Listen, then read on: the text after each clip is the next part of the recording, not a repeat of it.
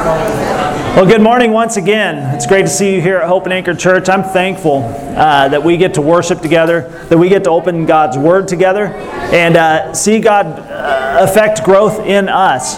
Uh, this morning, we are continuing in our Our Father teaching series, our learning adventure through uh, Jesus' prayer that he taught his disciples during the Sermon on the Mount.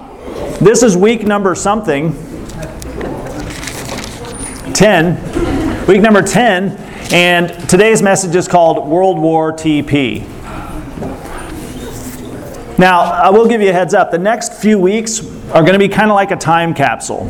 As you know, I, I write, I'm writing sermons ahead of time. I think I'm like 32 weeks ahead, which means I was writing. It's kind of fun to go back to this and get ready for this Sunday because I wrote this sermon last March not not 21, 21 2020 and uh, so it's kind of a, a, a flashback for me but we'll get there. Uh, if you're hearing this sermon, good news. It means you survived.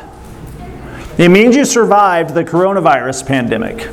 You've lived through uh, a very trying time in our world uh, that started in the year of our Lord 2020. Uh, now, if you will, I will have you go back in time with me. If you will join me, let's all get in the Wayback Machine as we go back a little over one year. Are you there yet? March 2020. Okay? As of the date of this writing, which is March of 2020, we are awaiting the great wave of COVID 19 infections to crash upon us here in the Midwest. We are being told to prepare to self quarantine and hopefully survive. Globally, infections are, are rapidly rising China and Italy are now on lockdown. Daily, there's an increasing number of people who are turning up infected on the East Coast and the West Coast of the United States as the reports of confirmed cases creep ever closer to us here in Missouri. There's a lot of fear right now with people panicking and governments shutting things down. Public gatherings are being canceled, hospitals are bracing, and shelves are being emptied. Now, strangely enough, in addition to the normal panic buying of bread and milk uh, in the face of threats and uncertainty, people are losing their minds buying toilet paper. buying toilet paper, of all things. Along with carts, shopping carts filled with hand sanitizer and face masks, people are stockpiling toilet paper in unprecedented quantities these massive amounts of, of, of doomsday Charmin. I don't know if you've thought about it this way, but it's doomsday Charmin, people in their bunkers riding out the, the, the, the terrible cataclysmic global event with adequate supplies of toilet paper. Praise the Lord. In all of the my wildest post-apocalyptic scenarios that have all those post-apocalyptic scenarios that have played out in my mind, I never imagined uh, one in which we were scavenging feverishly for toilet paper. This never really factored in. Uh, where toilet paper was like a, a sort of currency, a, a, Bitcoin type thing.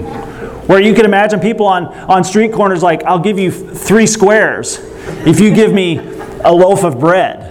You know, it had a currency to it. Not in The Walking Dead, not in The Road, Mad Max, World War Z, or any other, any other of these end of the world storylines has toilet paper figured in as a significant plot piece. Am I wrong? Have we ever seen, like, you know, uh, Mad Max? In addition to guns and bombs and bo- sharpened boomerangs and things, also having toilet paper in their car? No, it's weird. I never thought this would happen. Startlingly, here's what I think it means. When it comes down to it, when it comes right down to it, the idea of living in civilization's ruins with degraded personal bathroom hygiene is inconceivable, it's intolerable, it's simply not okay. As we imagined a world uh, of smoldering ruin, we could put up with a lot of ideas, a lot of thoughts except for degraded personal bathroom hygiene. Um, you can have my water, you can have my food, you can have my guns, and you can have my toilet paper when you pry them from my cold, dead fingers. That's what people are saying, essentially. I will stake my security on these things, and you can have them when you pry them from my cold, dead fingers. Now, you may be asking, why in the wide, wide world of sports is he talking about uh, post apocalyptic hoarding of toilet paper on a day like this, on the Lord's Day of all days? Well, here's why. Because why were people hoarding? Why were people scavenging toilet paper? Why were they hoarding toilet paper? Um, I think it was because there was a feeling of uncertainty. There was an unknown factor all of a sudden in our world, and we responded with desperation. We had to do whatever we could to ensure stability and ensure that we might have enough. You remember that feeling of uncertainty, the fear of the unknown that you felt in those early days of the coronavirus. Remember? Do you remember? Because we all felt it. We all felt it in one way or another. Uh, something unsure and something definitely unwelcome had intruded into our lives. You see, in our cozy, insulated Western culture, we are well in control of things. Our day to day life is very controlled, it's very managed. There's not probably on any given day things that are out of control in your day to day life, are there? We live in a pretty good time, in a pretty good place where there's not a lot of variables. We have a pretty cozy, insulated existence. But suddenly, a threat emerges. A threat emerged in the coronavirus that challenged us and it defied our sense of mastery. And that was unsettling, wasn't it? Suddenly, we are not so sure. Suddenly, we're not so sure about tomorrow. We're uncertain about whether we actually have enough. Do we actually have enough to get by? Will we make it through? So we panicked. We panicked, and it showed up with things like toilet paper uh, and, and bread and milk and things like that, gas lines, things like that. We panicked. What if what I have today is not enough for tomorrow? That was a haunting fear for many people. This is a basic human anxiety.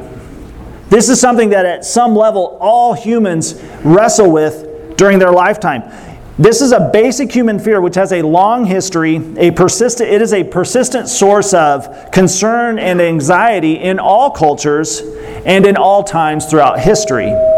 To Jesus' listeners in the first century, this fear was also very familiar, and I would hazard to say more familiar than it is for us here today.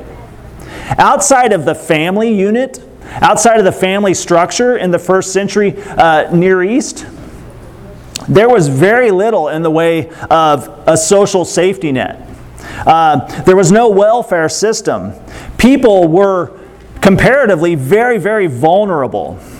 Uh, the Expositor's Bible commentary kind of paints the picture this way uh, regarding the Lord's Prayer, but he also talks about this situation. The Lord's Prayer is for our needs, not for our greeds. It is for one day at a time, which is today, reflecting the precarious lifestyle of many first century workers who were paid one day at a time and for whom a few days' illness could spell tragedy. I mean, you think about your job. If you get sick, there's mechanisms in place to help uh, smooth that uh, disruption over. You've got sick leave, maybe you have vacation time, maybe there's a pool at work that people can contribute sick days or even a fund to help uh, minimize disruption. Not so in the first century. If you got kicked in the head by a horse or you fell in a well or you got sick and you were out of work for a month, two months, that could spell ruin for you and for your family. So there was very little uh, in the way of a social safety net. So when Jesus instructs his listeners to ask God for their daily bread or the food we need today uh, in the Lord's Prayer, we do well to remember just how fickle life can be and how uncertain the idea of tomorrow can be. Perhaps it's rare, and thank the Lord for it, that we rarely feel that fickleness. We rarely encounter that uncertainty. But, the, but hold on to this, man. The way things are today is not guaranteed to be, guaranteed to be how they will be tomorrow. There will be uncertainty, and the fickleness of life will rear its head at the most inopportune moments. So, in a small way, here's what the uh, World War TP did for us. The small way in which we experience that anxiety about a toilet paper shortage can initiate us. It can, in a new way, invite us to stand with that nervous crowd that was gathered around Jesus in Matthew chapter 6. Maybe this gives us a, a new way of hearing and seeing and understanding why Jesus is telling people just like you and me to ask God for what they need. So let's read. Let's read Matthew chapter 6. Let's hear once again the Lord's Prayer. Jesus said, Pray like this Our Father in heaven, may your name be kept holy, may your kingdom come soon, and may your will be done on earth as it is in heaven. Give us today the food we need, and forgive us our sins as we have forgiven those who sin against us. And don't let us yield to temptation, but rescue us from the evil one. Verse 11, give us today the food we need. Now, this is the New Living Translation. Uh, if you're reading from another translation, it probably reads a little more uh, in, a, in a more familiar way. It probably says, Give us this day what? Our daily bread. Our daily bread. Now, as you noticed, probably, uh, we've reached a pivot point in the Lord's Prayer here. Okay, verses uh, 9 through 10 they're asking for things, they're talking about God, okay? But now we notice there's a pivot. The focus is changing a little bit. We've reached a pivot point. The first part of the prayer centered on three petitions aimed at God. Three petitions we aim at God regarding His name. May your name be kept holy. The second, may your kingdom come. And then third, may your will be done. God, do these things in our place, in our time. And this is instructive for us, I think. Our praying life, it begins here. Our praying life, our, our keeping company with God begins rightly in this place. It begins here, rooted in praise, in adoration, and embrace of God as our Creator and as our Father. Start your prayers by adoring God. Praise God. Start there. That should be the beginning point of our prayer life with God. It is good and right for us to offer the first fruits of our prayers, uh, honoring God as our Father, hallowing His name, and inviting His way to become our way, His will, His kingdom to invade our space and make things right. We should ask Him to come, see His will and kingdom take root here on earth, in our world, indeed, in all aspects of our life. And then, Jesus welcomes us to go ahead and ask God for the things we need. Is that surprising to you? That Jesus would say, Go ahead. You're welcome to ask God for the things you need. Ask God for the things you need. Rely upon Him for sustenance. Rely upon Him for forgiveness. Look to Him. He is waiting, He's attentive, and He desires to respond. Many times, and I want to maybe speak personally here, but I think it might resonate with some in this room.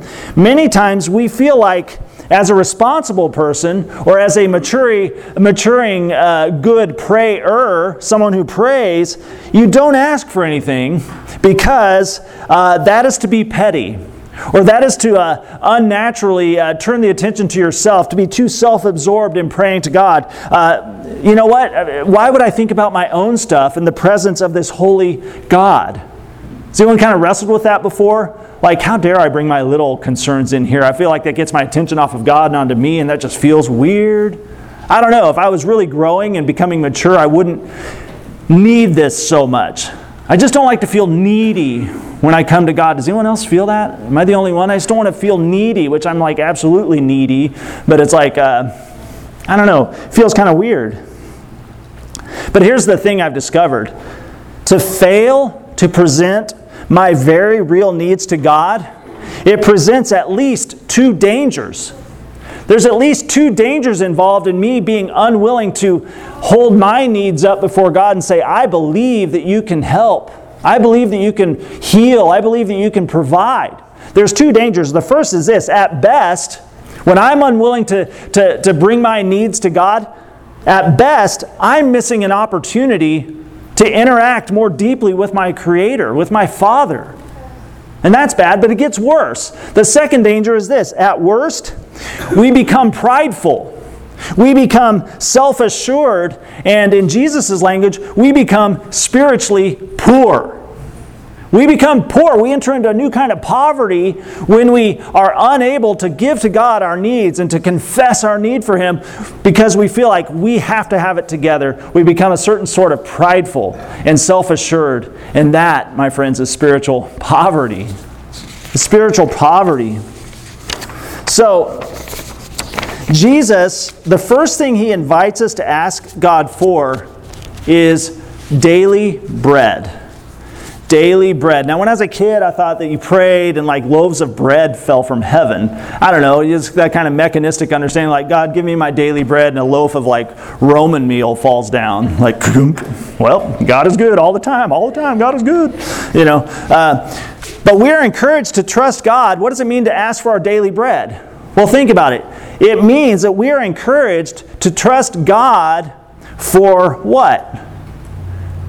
Basic essential things. Everything in your life. Nothing is out of bounds. We can ask for it all. We can go to God with it. Trust Him for the basic, essential things we need to live our lives every day. Reminding us that everything comes from Him, right? I mean, yeah, you went to a Price Cutter and you bought the loaf of bread that you actually ate. But if you really reverse engineer that process, we have God to thank for that. Every good thing comes from God. So, for me, it's become a spiritual discipline of sorts to set aside my sense of self reliance and self confidence and force myself, remind myself to look to God for my daily provision. Thank Him for all of the ways that He's provided for my daily essential needs, the daily strength that He's given me, the daily, even the sense of security that I have in my life. And do this first and foremost. Have you done this? Can I encourage you to do that? As you go grocery shopping, as you put gas in your car, as you do whatever you do, do it from a heart of gratitude and thankfulness. Says, God, this comes from you. This is the daily bread that you're so faithful in providing. God, continue to give me the daily bread, the stuff I need to make it through today. If you've listened to me long enough, you know I like Dallas Willard. Uh, he wrote a book called The Divine Conspiracy and some other books, but I like Dallas Willard, and I love how he frames our thinking on what it means to ask God for our daily bread. Listen to this quote. Of course, this request embodies that confidence in our Father that relieves us from all anxiety. The emphasis is on provision today of what we need for today. This is because God is always present today, no matter which day it is. His reign is the eternal now. So we do not ask Him to provide today what we will need for tomorrow. To have it in hand today does not guarantee that we will have it tomorrow when we need it. Today I have God, and He has the provisions. Tomorrow, it will be the same. So, listen to this. So, I simply ask today for what I need for today, or ask now for what I need now. This is how children do it, of course. A mother who discovers that her child is saving up oatmeal or pieces of toast or strips of bacon for fear of not having food tomorrow has cause to be alarmed. If you find your kids storing up pancakes and eggs and bacon under their pillow because they're afraid they're not going to have enough tomorrow, that you might not feed them tomorrow, that's a cause for alarm. The world being what it is, we can all too easily imagine situations in which the child's actions could be reasonable. But in any normal situation, parents will be astonished and pained that a child does not trust them to provide for it day by day. A child should never have to even think about future provision until it grows older and has that responsibility. Now, to make it clear about the teaching and the prayer, it is quite all right to have things now that we intend to use tomorrow, or to work or even pray in a sensible way for them. But this is important. What hinders or shuts down kingdom living is not the having of such provisions, but rather the trusting in them for future security.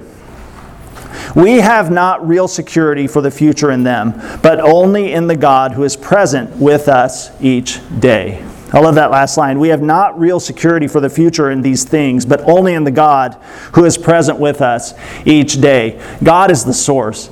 God is the one who is with us today. The stuff may come and go, but God is with us every day, and ours is to look to Him daily for that security and the provision we need. So, I want to finish with this. Uh, each week, or a lot of the weeks, we've kind of asked, what is it we're actually saying when we pray this? Okay, each part of this prayer, we've said, okay, we understand we're saying a mouthful when we say this, but I think it holds true in this too. When we say, give us today our daily bread, we're actually saying a whole lot, probably more than we realize. When we ask God for our daily bread, what are we asking Him for? Well, I think we are asking Him for four things. We are asking Him to provide for our body, our soul, our hope, and our eternity. When we say, God, give us today our daily bread, we are asking Him to provide for our body, our soul, our hope, and our eternity. Okay, makes sense? Let's unpack that. We say, God, give us today our daily bread. Provide for my body. Provide uh, physical provision. The stuff I need to keep living. We ask God to provide literally what we need to live, to survive day by day. Just as God, uh, oh, let me quiz you, I guess. Is there instances in the Bible where God provided physically to help people live for more days? What do you think of? The banana? The banana in the desert? Okay. Thanks, Kendi. I don't know what version you're reading. Is that the message? um, okay, manna in the desert. Any other uh, Physical provision, huh? Elijah, okay. Any others? 5,000. Feeding of the 5,000, oh yeah, great one. Was that king that was sick and they had boils and he asked God for more time and God healed him? Yeah, uh, uh, Hezekiah. Sounded biblical, right? I think it's Hezekiah that got 18 more years. I, I digress. Let's go on. Give us today my daily bread. Give me today my daily bread. Physical provision, what I need to live through the day. Just as God provided bananas in the desert, provided manna in the desert. I know you didn't say bananas. I'm just trying to make it awkward for you. Um, just as God provided manna in the desert for Israel's exodus, He is able, and more than that, He is willing to provide what you need day by day. Is that financial? Is it, is it food? Is it health? Yeah. God is able and God is willing. We ask and we trust and we thank our Father for these day to day essentials, those things that we need to live and to thrive, to grow and to become everything He planned for us to be. I like verse uh, 5 or chapter 5 verse 7 of 1 Peter. So 1 Peter 5 7 says, "Give all of your worries and cares to God." Why? Cuz he cares for you. How comforting is that? Peter is saying to his readers, and I'm saying to you, give all of your worries and your cares, give all your worries and your cares to God because God cares for you. As a good father, as a good parent, He cares for you. He wants you to have what you need. So, God, when we say, God, provide my daily bread, we're asking for Him to provide for our body. Secondly, we're asking, God, provide for my soul.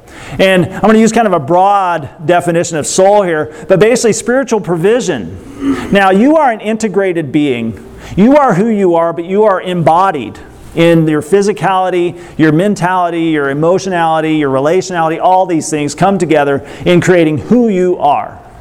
I mean, perhaps you've recognized this that you go to a funeral and uh, it's a loved one, and their body lies there uh, in the visitation, and you've got this sense of sadness, but you've also got this sense of like, something's missing here. This is no longer who I knew and loved. You know, it's that uh, who you really, really are. All these components come together to make this thing that's this person, this being that's you. Well, we're asking God, give us today our daily bread to provide for my spiritual uh, provision it's our spiritual provision, our emotional, mental, relational, spiritual being. We ask God to nurture and sustain our souls. And in doing so, it's not just these religious things, it's actually very real things like our fears and our worries. God, may your Holy Spirit come and speak peace to my, my, my frantic heart. my fearful, my heavy laden heart. You see, God orders our steps. God has numbered our days. The Bible even says He's numbered the hairs on our head, which for some of us that's a lot easier than others. But uh, sorry, I didn't mean I didn't mean I didn't mean to make eye contact during that. I'm sorry. but you know, but what does it mean for the God, the Creator God of the universe, to have the hair? What do you think it means when it says the hairs on your head are numbered by God? What does that mean? That's not rhetorical. What does that? What do you? What do you? What do you think when it says God has numbered the hairs on your head? What is that telling us? There's nothing too small. Everything about who you are. I mean, think about your kids. It's like, is there parts of their life you're just not that interested in? You know, I mean, Teddy will show me the, the 10,000th drawing that he made, and I still love it. I still love it. It's not new or interesting. Uh, I don't, don't tell him that. I mean, sorry. Don't watch this video, Teddy. Um, but you know, I care because it's from him. It's, it's, part of who he is. And God looks at you and says, Man, I love it. I love it. I love even the hairs on your head, and I know. I, I've put thought and care and concern into every aspect of your life. He has the hairs on our heads numbered. I think about Elijah at the brook Kerith, or the Kerith brook. I think someone mentioned Elijah earlier. For three years, he sat by the brook where there was no rain, and the, the uh, drought gripped the land as part of God's punishment, yet he was fed. How was he fed? Ravens brought his food. How weird is that? But that taught him an important lesson that we also can learn. We can trust God's plan even when it doesn't make sense. Will God's plan always make sense? Oh, no. No, it won't. Did it make sense for Elijah? No, absolutely not. Read it in 1 Kings 17. Great story. But he sat there patiently for three years, and then toward the end of that three years, what happened? The Kerith Brook started drying up. And he's like, uh oh, this is a problem. God, do you have a plan now? And he did. God did have a plan, but it was not what Elijah expected. Uh, think about Job. Did Job go through things that didn't make sense? One or two, yeah. He held fast to God, believing in God's goodness, and trusting in God's ability to bring ultimate resolution and restoration.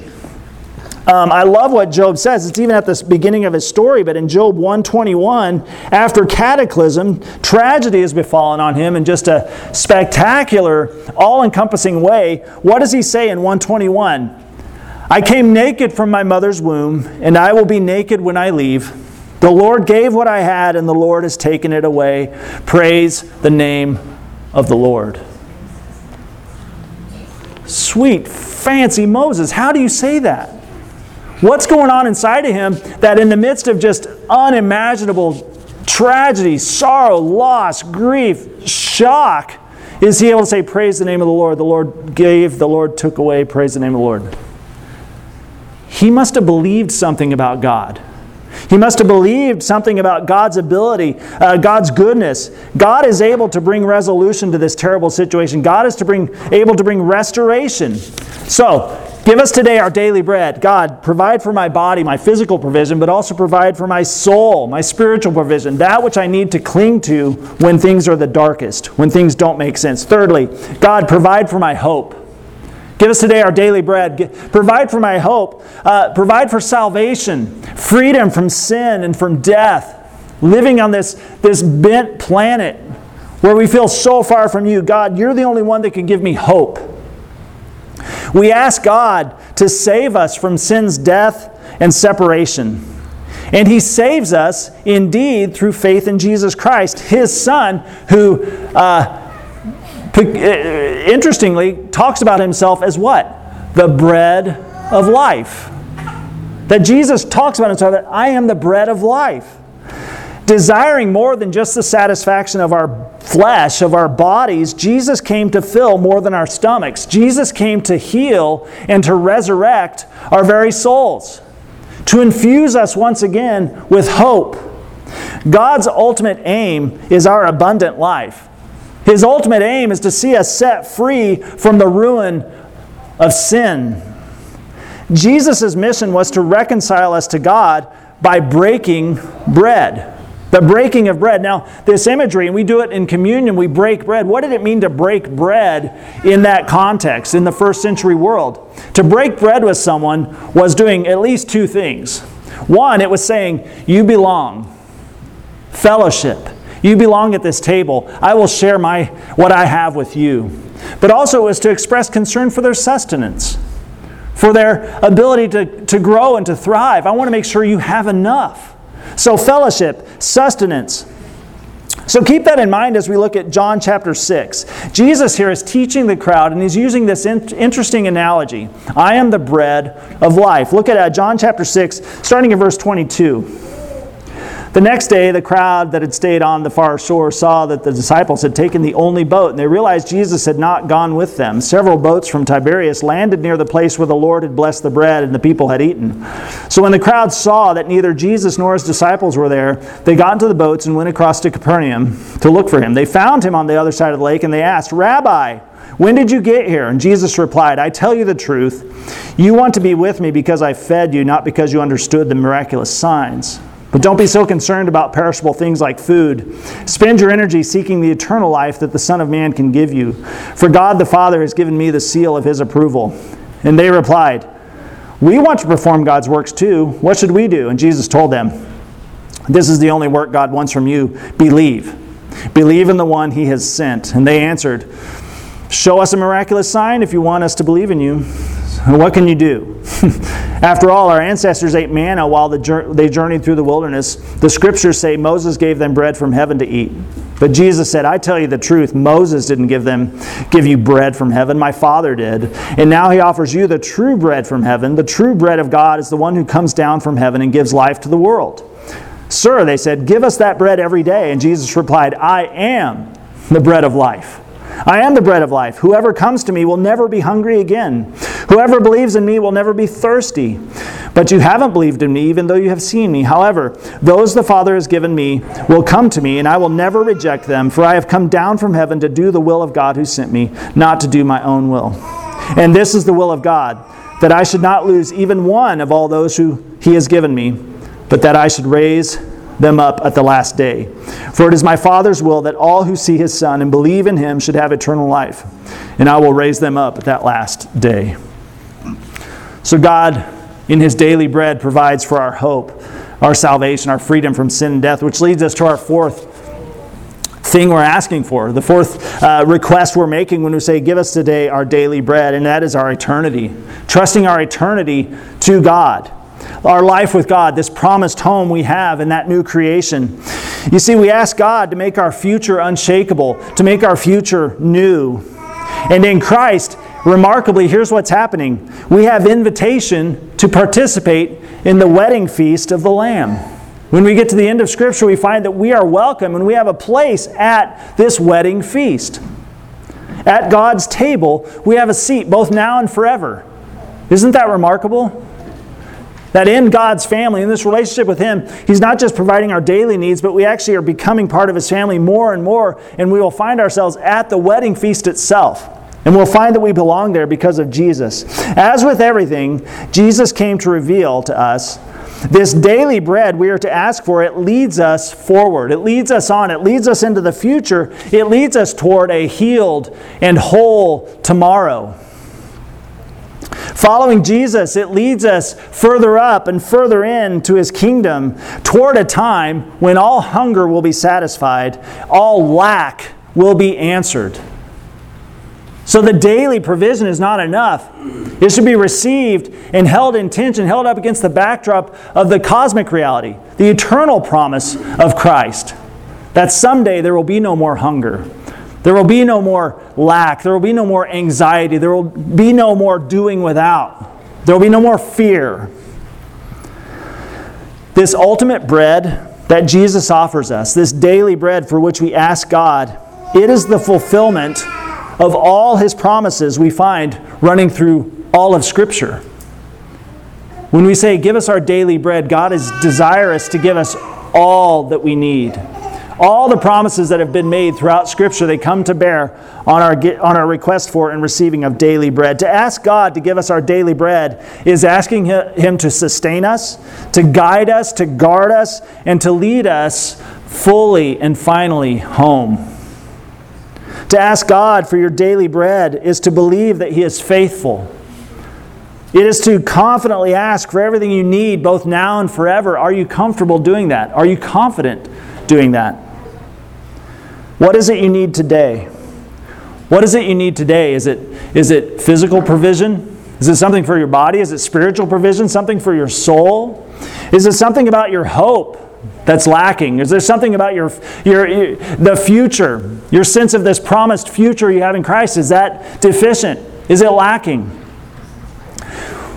What if we asked God for our daily bread today? What would that look like for you? What is it you need most today? Well, here's the thing Jesus invites you to ask. So, what will you do with that? Will you ask? Jesus invites you to ask, and guess what? God is waiting, He's attentive, and He desires to answer us.